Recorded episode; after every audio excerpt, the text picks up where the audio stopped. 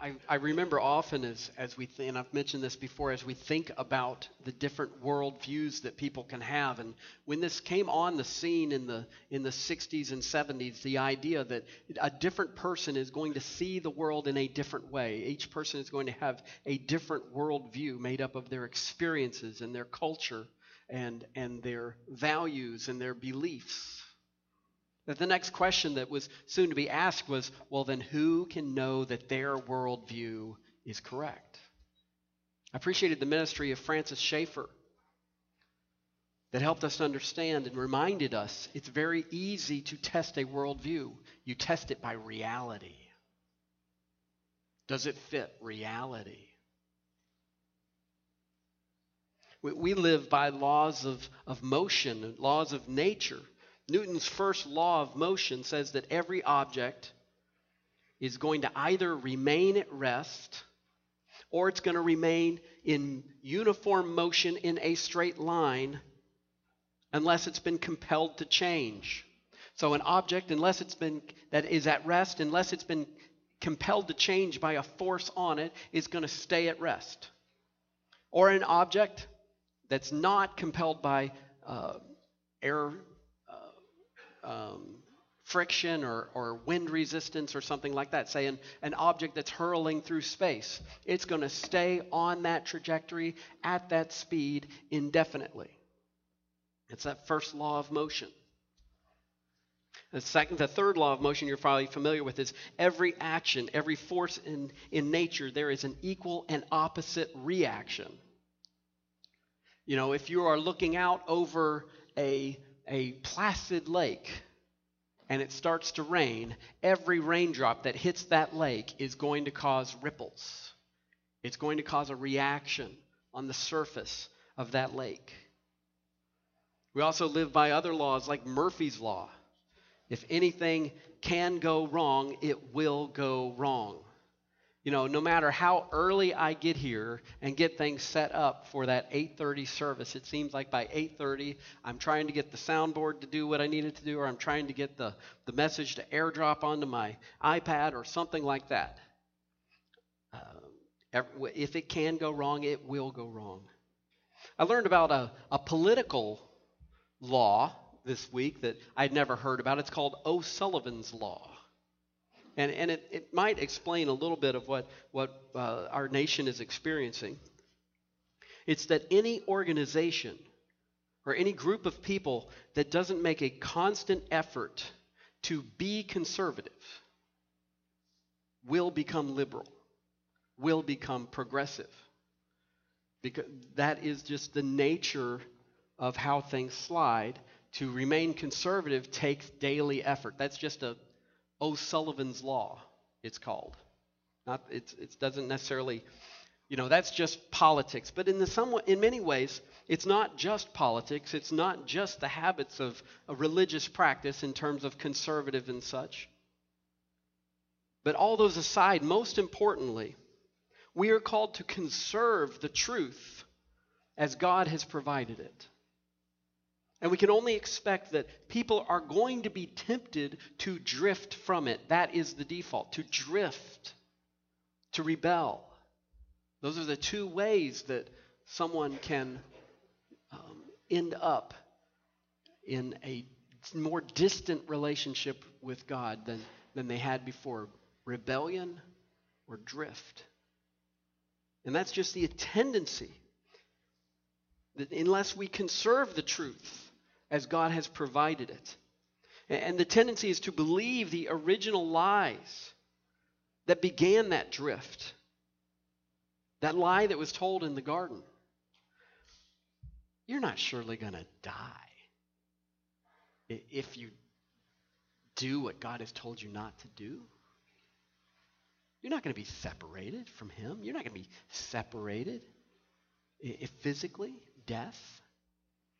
God's keeping this truth from you. That's what was meant by, for God knows what's going to happen if you give in to this. In fact, you can be like God, deciding for yourself what is right and wrong. That's what's meant by knowing good and evil. Those original lies still cause drift and rebellion today. And in the meantime, it's helpful to ask ourselves what am I hoping for? What am I putting my hope in? The Apostle Paul had been concerned about the Thessalonian church's growth in Christ and was concerned that they, they, they thought he didn't care about them. That was a great concern of his. And he closes out the verses of 1 Thessalonians chapter 2. In verses 17 through 20, we read, But since we were torn away from you, brothers, for a short time in person, not in heart, we endeavored the more eagerly and with great desire to see you face to face, because we wanted to come to you. I, Paul, again and again, but Satan hindered us. See, those, those people that, that they were surrounded by were, were telling them, see, he was just another one of those charlatans, one of those fly by night preachers that comes in preaching some new strange truth, and then he's gone. He got from you what, what he wanted. Who knows what it was? Maybe it was just a resume, and now he's gone. That's what they were being told. And he was concerned about that. The Lord had put that concern on his heart. And, and chapter 2 finishes with these verses For what is our hope, or joy, or crown, or boasting before our Lord Jesus at his coming? Is it not you? For you are our glory and our joy. In the sense of we're living for God's work in you. And we're reminded again that this is why SOS for the church has always been it's always stood for send our Savior. As we're reminded chapter after chapter in 1 Thessalonians that that's what it comes back to constantly. For what is our hope or joy or crown or boasting before our Lord Jesus at his coming? What are you hoping for? So we continue on in chapter 3. Therefore, when we could bear it no longer, we were willing to be left behind at Athens alone. And we sent Timothy, our brother and God's co worker in the gospel of Christ, to establish and exhort you in your faith, that no one be moved by these afflictions. For you yourselves know that we are destined for this. For when we were with you, we kept telling you beforehand that it was that we were to suffer affliction, just as it has come to pass and just as you know, for this reason, when I could bear it no longer, I sent to you to learn about your faith, for fear that somehow the tempter had tempted you, and our labor would be in vain. But now that Timothy has come to us from you and has brought us the good news of your faith and love, and reported that you always remember us kindly and long to see us as we long to see you.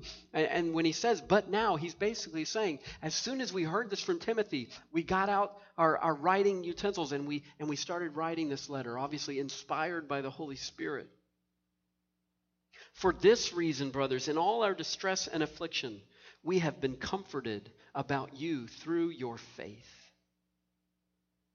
Now may our God and Father Himself and our Lord Jesus direct our way to you. And may the Lord make you increase and abound in love for one another and for all, as we do for you, so that He may establish your hearts blameless in holiness before our God and Father and the, at the coming of the Lord Jesus with all his saints. What does it all come back to again? That reminder again. What is our hope? The return of Christ. That's what we're to be hoping in. That's, that's the only place that our hope can truly be in and trust that it'll come to fruition. The truth behind the perspective of the Apostle Paul should lead you to redefine safety redefine safety. Paul writes that he sent Timothy, our brother and God's co worker in the gospel of Christ, to establish and exhort you in your faith. This, this term establish means to strengthen. It's kind of like uh, you see those those uh, cathedrals in Europe that there, there's the main body of the building, but then you'll see these other architectural uh, pieces of work on the outside of the cathedral that, that supports the walls. They're called buttresses. They, they better establish the building so that it will not move. The same term is, is used here to, to buttress their faith, to establish, to strengthen it, to further disciple the believers in Thessalonica was the purpose of sending Timothy there, so that no one be moved by these afflictions. For you yourselves know that we are destined for this. For when we were with you, we kept telling you beforehand that we were to suffer affliction, just as it has come to pass, and just as you know. When someone says, if you believe in Christ, if you trust Him as a Savior, you should never face affliction or suffering again. That idea doesn't fit reality. And therefore, it's not true. See, God's truths fit reality. They could be tested to be true. For the Thessalonian believers, those that came from the Gentile world, they were persecuted and treated like traitors to the traditions and to the culture. Those who came from the Jewish world, they were pressured to add obedience to the law to their understanding of the gospel. They're like, hey, you can have both and. Right?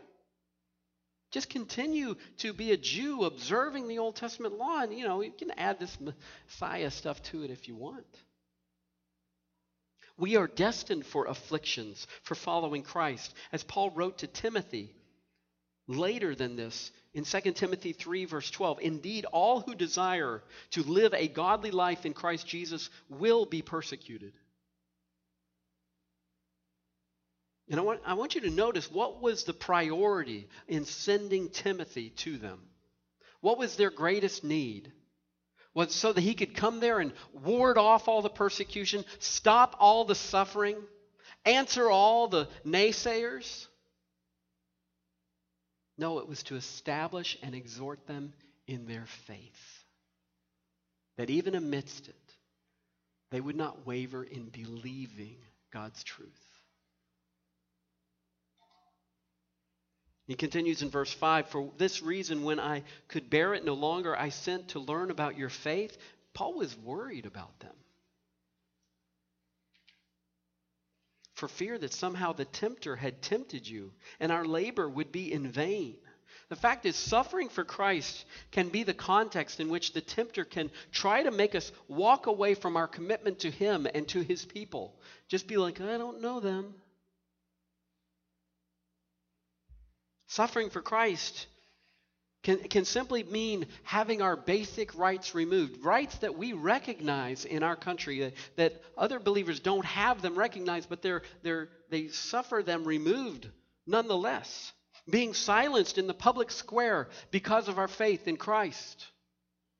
Being censored online because of our faith in Christ, or our views about marriage or sexuality being told you're in trouble if you meet together as a church. These aren't sounding too unfamiliar as much these days, are they? One writer says when trouble comes, Christians often react by doubting that they are where God wants them to be. They often think that they've done something wrong and that God must be displeased with them. Yet storms often come to believers to make them able to stand firm rather than to blow them away. It reminded me of when they when they first built this this uh, strange building called Biosphere One, and it was to uh, work on how might we set up an environment where uh, humans could live on Mars or something like that. Well, they grew trees to, to put into Biosphere 1, and, and, um, but they found that once they planted the trees, as they would get some weight to them, they started falling over. They weren't, they weren't able to, to thrive the way that they would out in nature. they realized that as a tree grows, it's strengthened by the wind. It has to be buffeted back and forth. In fact, as the leaves catch that wind, it's strengthening the trunk so that when the tree grows and it and it builds girth and it and it has and, and its limbs become heavy, the wind has trained the tree to be able to carry that weight. That in the same way as this writer says, yet storms often come to believers to make them able to stand firm rather than to blow them away. Paul refers to Satan here as the tempter, still telling the same lies. It's not going to affect you if you give in to that. God is keeping the, his best from you. If he's, if he's letting you go through this, he must be keeping his best from you. You can be like God, choosing for yourself what's right and what's wrong. God would never want you to risk something as important as your safety. The truth is that God doesn't want us to risk our effectiveness, our joy in the Lord, our close walk with Him. Paul's concern wasn't that the believers were going to lose their salvation. When he talks about that their labor might be in vain, his concern that his labor might be in vain, not that their faith might have been in vain. He already shared with them his assurance of their, their saving faith in Christ when he talks in, in chapter 1, verse 4 For we know, brothers loved by God, that he has chosen you. Paul's concern was that they would lose not their salvation, but their joy, their fruit of the Spirit, their effectiveness, their spiritual fruit. You know, Martin Luther said, Whatever your heart clings to or, or relies upon, that is your God. Do you cling to safety? Our earthly definition of safety, safety from afflictions, safety from sufferings. God's definition of safety is safety and fruitfulness safety and joy, safety in Christ, which can't be taken away from you. Growth in Christ should be more assuring than earthly safety. As Romans 3, verse 5 through 3 through 5 puts it, we rejoice in our sufferings, know that suffering, knowing that suffering produces endurance, and endurance produces character, and character produces hope. And hope does not put us to shame because God's love has been poured into our hearts through the Holy Spirit who, is given, who has been given to us. So, in other words, the reason why we should be rejoicing is because we see the evidence of the Holy Spirit, because God's love has been poured into our hearts. Because as we experience suffering, it, we develop endurance and we develop character and we, we have hope through it because we see that God is at work. And it takes suffering to do that. The key for enduring discomfort is being established, strengthened in our faith, reminded of God's truth constantly. It's what we're doing here right now. That's the key. And doing so daily. Jesus told his, his disciples and us in John 16, I have said these things to you this is why I say these things to you that you may have peace. In this world, you will have trouble, but take heart. I have overcome the world. So he told them what he told them so that they could have peace during that trouble. You know, during World War II, Almost every nation in Europe that was under Nazi occupation had a resistance movement of their citizens that were working uh, behind the scenes at great, at great risk to, to their personal lives and to their families, that were working to resist the occupation of the Nazi army. Many of the resistance groups were in contact with British special operations and were supplied by the American forces. And after the Allied landing in France on June 6, 1944, the French Forces of the Interior, or the FFI, undertook military operations in support of the invasion. All of a sudden, it was like, we got an army here. In fact, by the time that the Allied forces invaded Normandy, the Free French forces had swelled to more than 300,000 regular troops. They participated in the August uprising that helped to liberate Paris. And there in, in August 1944, these resistance groups mounted an anti German insurrection in Paris. And the Free French 2nd Armored Division drove into Paris to finalize the liberation. In fact, the, the Allied forces held back and said the French forces need to liberate Paris.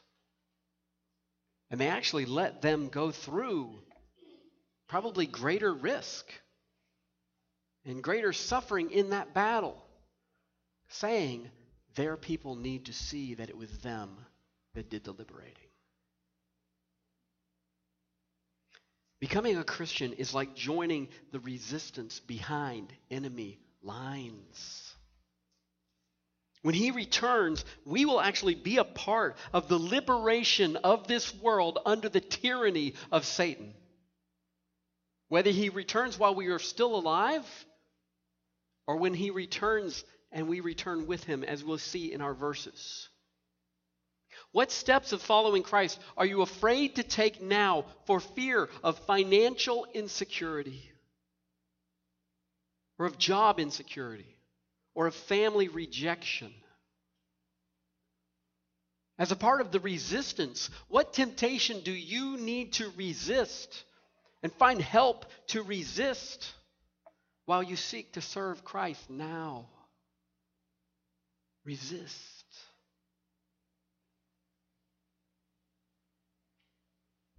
Well, also, the truth behind the perspective of the Apostle Paul should lead us also to redefine comfort. Redefine our understanding of comfort. Growth in Christ should be more encouraging than earthly ease. We read in verses 6 through 7 But now that Timothy has come to us from you and has brought us the good news of your faith and love, and reported that you always remember us kindly and long to see us as we long to see you, for this reason, brothers, in all our distress and affliction, we have been comforted about you through your faith. What brought comfort to Paul and his team? That the, that the affliction had lifted? That the suffering was over? No, that of their good news of their faith and their love. Paul and his team were concerned that the new church had folded under the pressure, that they had stopped meeting together, but they hadn't. He's overjoyed to hear that they've weathered the storm and they're stronger for it. And it's not just the Thessalonians that were in distress and afflicted. Paul and his team also were suffering for the gospel, as you see. But look here how Paul defines life. For now we live. I don't have to be anxious anymore about this. If you are standing fast in the Lord, for what thanksgiving can we return to God for you? For all the joy that we feel for your sake before our God, as we pray most earnestly night and day that we may see your, you face to face and supply what is lacking in your faith. They still had discipleship to go on. But remember, Paul and his team had only been there for three weeks. And they left behind this young church that was going to move forward amidst huge persecution and suffering. And Paul was reminded of, of the power of the gospel and the work of the Holy Spirit and God's work for his people, even as a young church amidst persecution. What amazing perspective of joy. We live because you are standing fast in the Lord. Abundant life and joy come, come from seeing others standing fast in Christ. Standing fast in the Lord, not in their own strength. Right? He's not saying, You're the man. No, he's saying, God is good, God is powerful. But still, the concern is that they might further, they needed to be further strengthened and grow more and be supplied, supplied in what was lacking in their faith. Even, even with the victories that they achieved, it was more important that they grow in their faith and grow in what was lacking.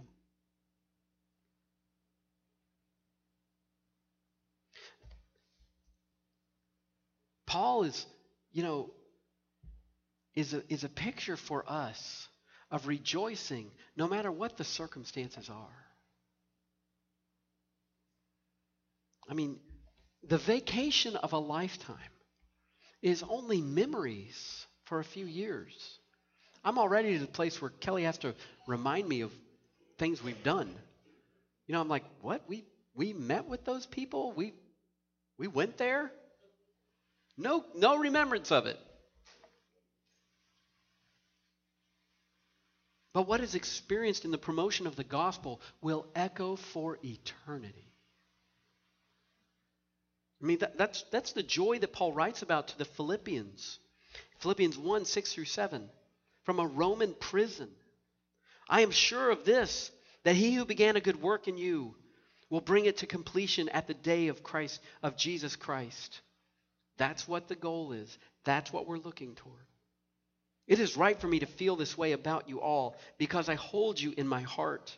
For you are all partakers with me of grace, both in my imprisonment and then in the defense and the confirmation of the gospel. And he says in verses 12 through 14 of Philippians 1 I want you to know, brothers, that what has happened to me has really served to advance the gospel, so that it might become known throughout the whole imperial guard and to all the rest that my imprisonment is for Christ.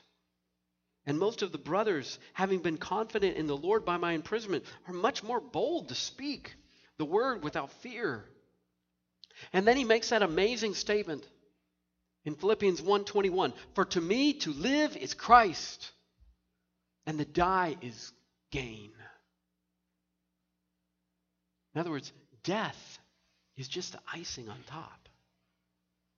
Because then I get to be with Christ physically personally. What is more comforting to you? That your child or your grandchild landed that dream job or that they're walking with Christ? I think we know which one should be more important to us. Redefine what comforts you. That's what the gospel wants to do. That's what God wants to do as we grow, as we're reminded be brought back to that. The truth behind the perspective of the Apostle Paul should also lead us to redefine relief. Growing in Christ should be more promising than even earthly relief. He writes in verse 11 Now may our God and Father Himself and our Lord Jesus. Now I want you to catch here this is a profound theological statement about the deity of Christ. In fact, uh, Edmond Hiebert says, one can hardly conceive of a stronger way for Paul to indicate his unquestioning acceptance of the lordship of Jesus and his oneness with the Father. May our God and Father Himself and our Lord Jesus direct our way to you. And may the Lord make you increase and abound in love for one another and for all. Those who are persecuting them as well. You know, guys, in all of the twists and turns that we see going on in our culture right now, the true battleground is right here. It's to maintain, to regain love for those who disagree with us. It's to not be hateful or angry toward them. So he says, May the Lord make you increase and abound in love for one another and for all, as we do for you, so that he may establish your hearts blameless in holiness before our God and Father at the coming of our Lord Jesus with all his saints. I, I want to say that as it should be said. May he establish your hearts blameless in holiness before our God and Father. And I'll explain what I mean by that. But, but first, he, he, he prays that they would increase and abound in love for one another and for all. The picture here is like a container that is overflowing, that, that it might increase and abound. If you've ever been one of those water parks for kids where, where there's the whole jungle gym, you know, underneath and water spraying everywhere, and you're sitting here in your chair watching it, or, or, or uh, staying somewhere where you're not going to get sprayed quite as badly. But sometimes they'll have this huge bucket on top. And that bucket's constantly being filled with water, filling, filling, filling until it gets to a tipping point, and then it huge bucket just pours out under everybody that's standing underneath it. That is the picture here, that it might increase and abound, overflow with love, not just for each other, but for those that are outside of the body of Christ as well. Jesus said in John 7, If anyone thirsts, let him come to me and drink. Whoever believes in me, as the scripture has said, out of his heart will flow rivers of living water. And John adds, Now he said this. Now, this he said about the Spirit, whom those who believed in him were to receive. Filled with the Spirit, we can be filled with love for each other and for those outside of our body as well. Edward Hiebert also says genuine Christian love is the one thing in the Christian life which cannot be carried to excess. So, in other words, it's the one thing in the Christian life where we should never find ourselves saying, oh, that's just way too much. That's too much love. It should be abounding and overflowing. And the intended result is that their hearts would be blameless in holiness before God. Referring to their hearts, it refers to their whole, the wholeness of their inner state, their thoughts, their feelings, their will, their, their whole personality. And the basis of that abundant love is hearts which God had established in His gospel. I'm no better than them. Yet, there by the grace of God go I. The gospel tells me that I'm a sinner saved by grace. Doesn't make me special. It makes me special in God's eyes. The New Testament commentary says the self centered person at best will have an element of weakness and instability. But where anyone has learned to love the Lord his God with all his heart and his neighbor as himself, then he has a firm foundation for life. And, and his hope is for them to be blameless in holiness before our God and Father. So that holiness, that holiness before God is that state of holiness. Meaning, when a person comes to realize that, that they have a problem, they have a sin problem, but God took care of that problem by laying their sins on Christ.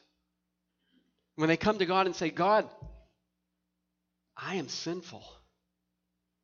And my sins keep me from having a relationship with you, but I believe that you put my sins on Christ. And I believe that he died and he rose again so that I could have his righteousness put on me. That, that blameless, that holiness before God is what's being talked about here. The righteousness of Christ, that when God looks at me, he sees me in the holiness of Christ. Holiness before our God and Father. The Bible Knowledge Commentary says Paul didn't pray that they would be sinless. That was impossible. He prayed that they would be blameless. That is, after they had sinned, that they would deal with it as God requires. And so be free from any unreasonable charge by their fellow men. So this means blameless before men, holy before God.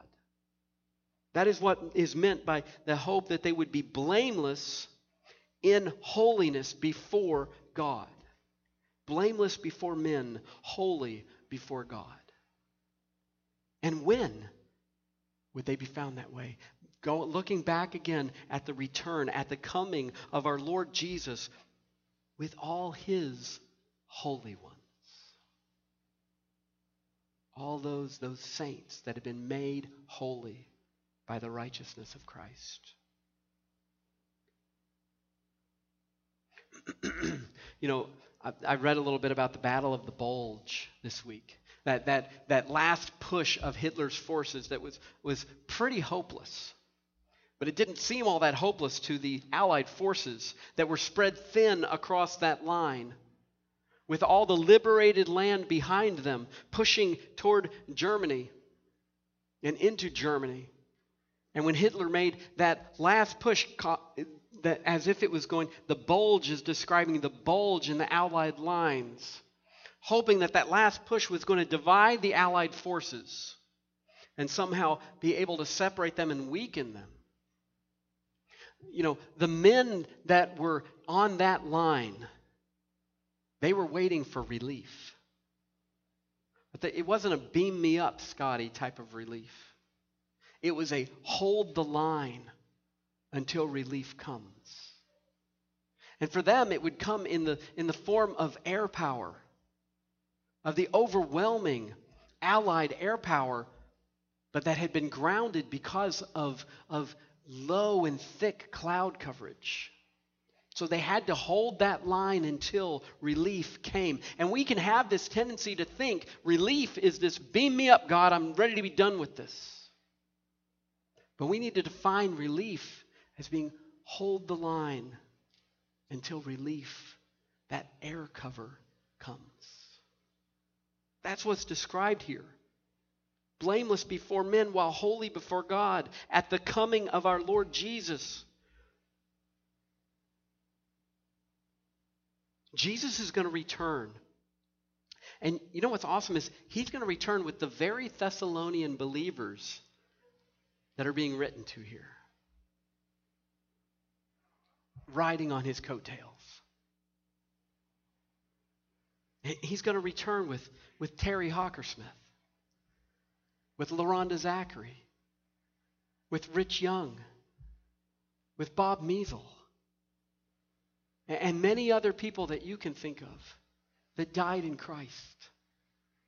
He's going to return with them. And if he doesn't return before we die, he's going to return with us in holiness, his saints.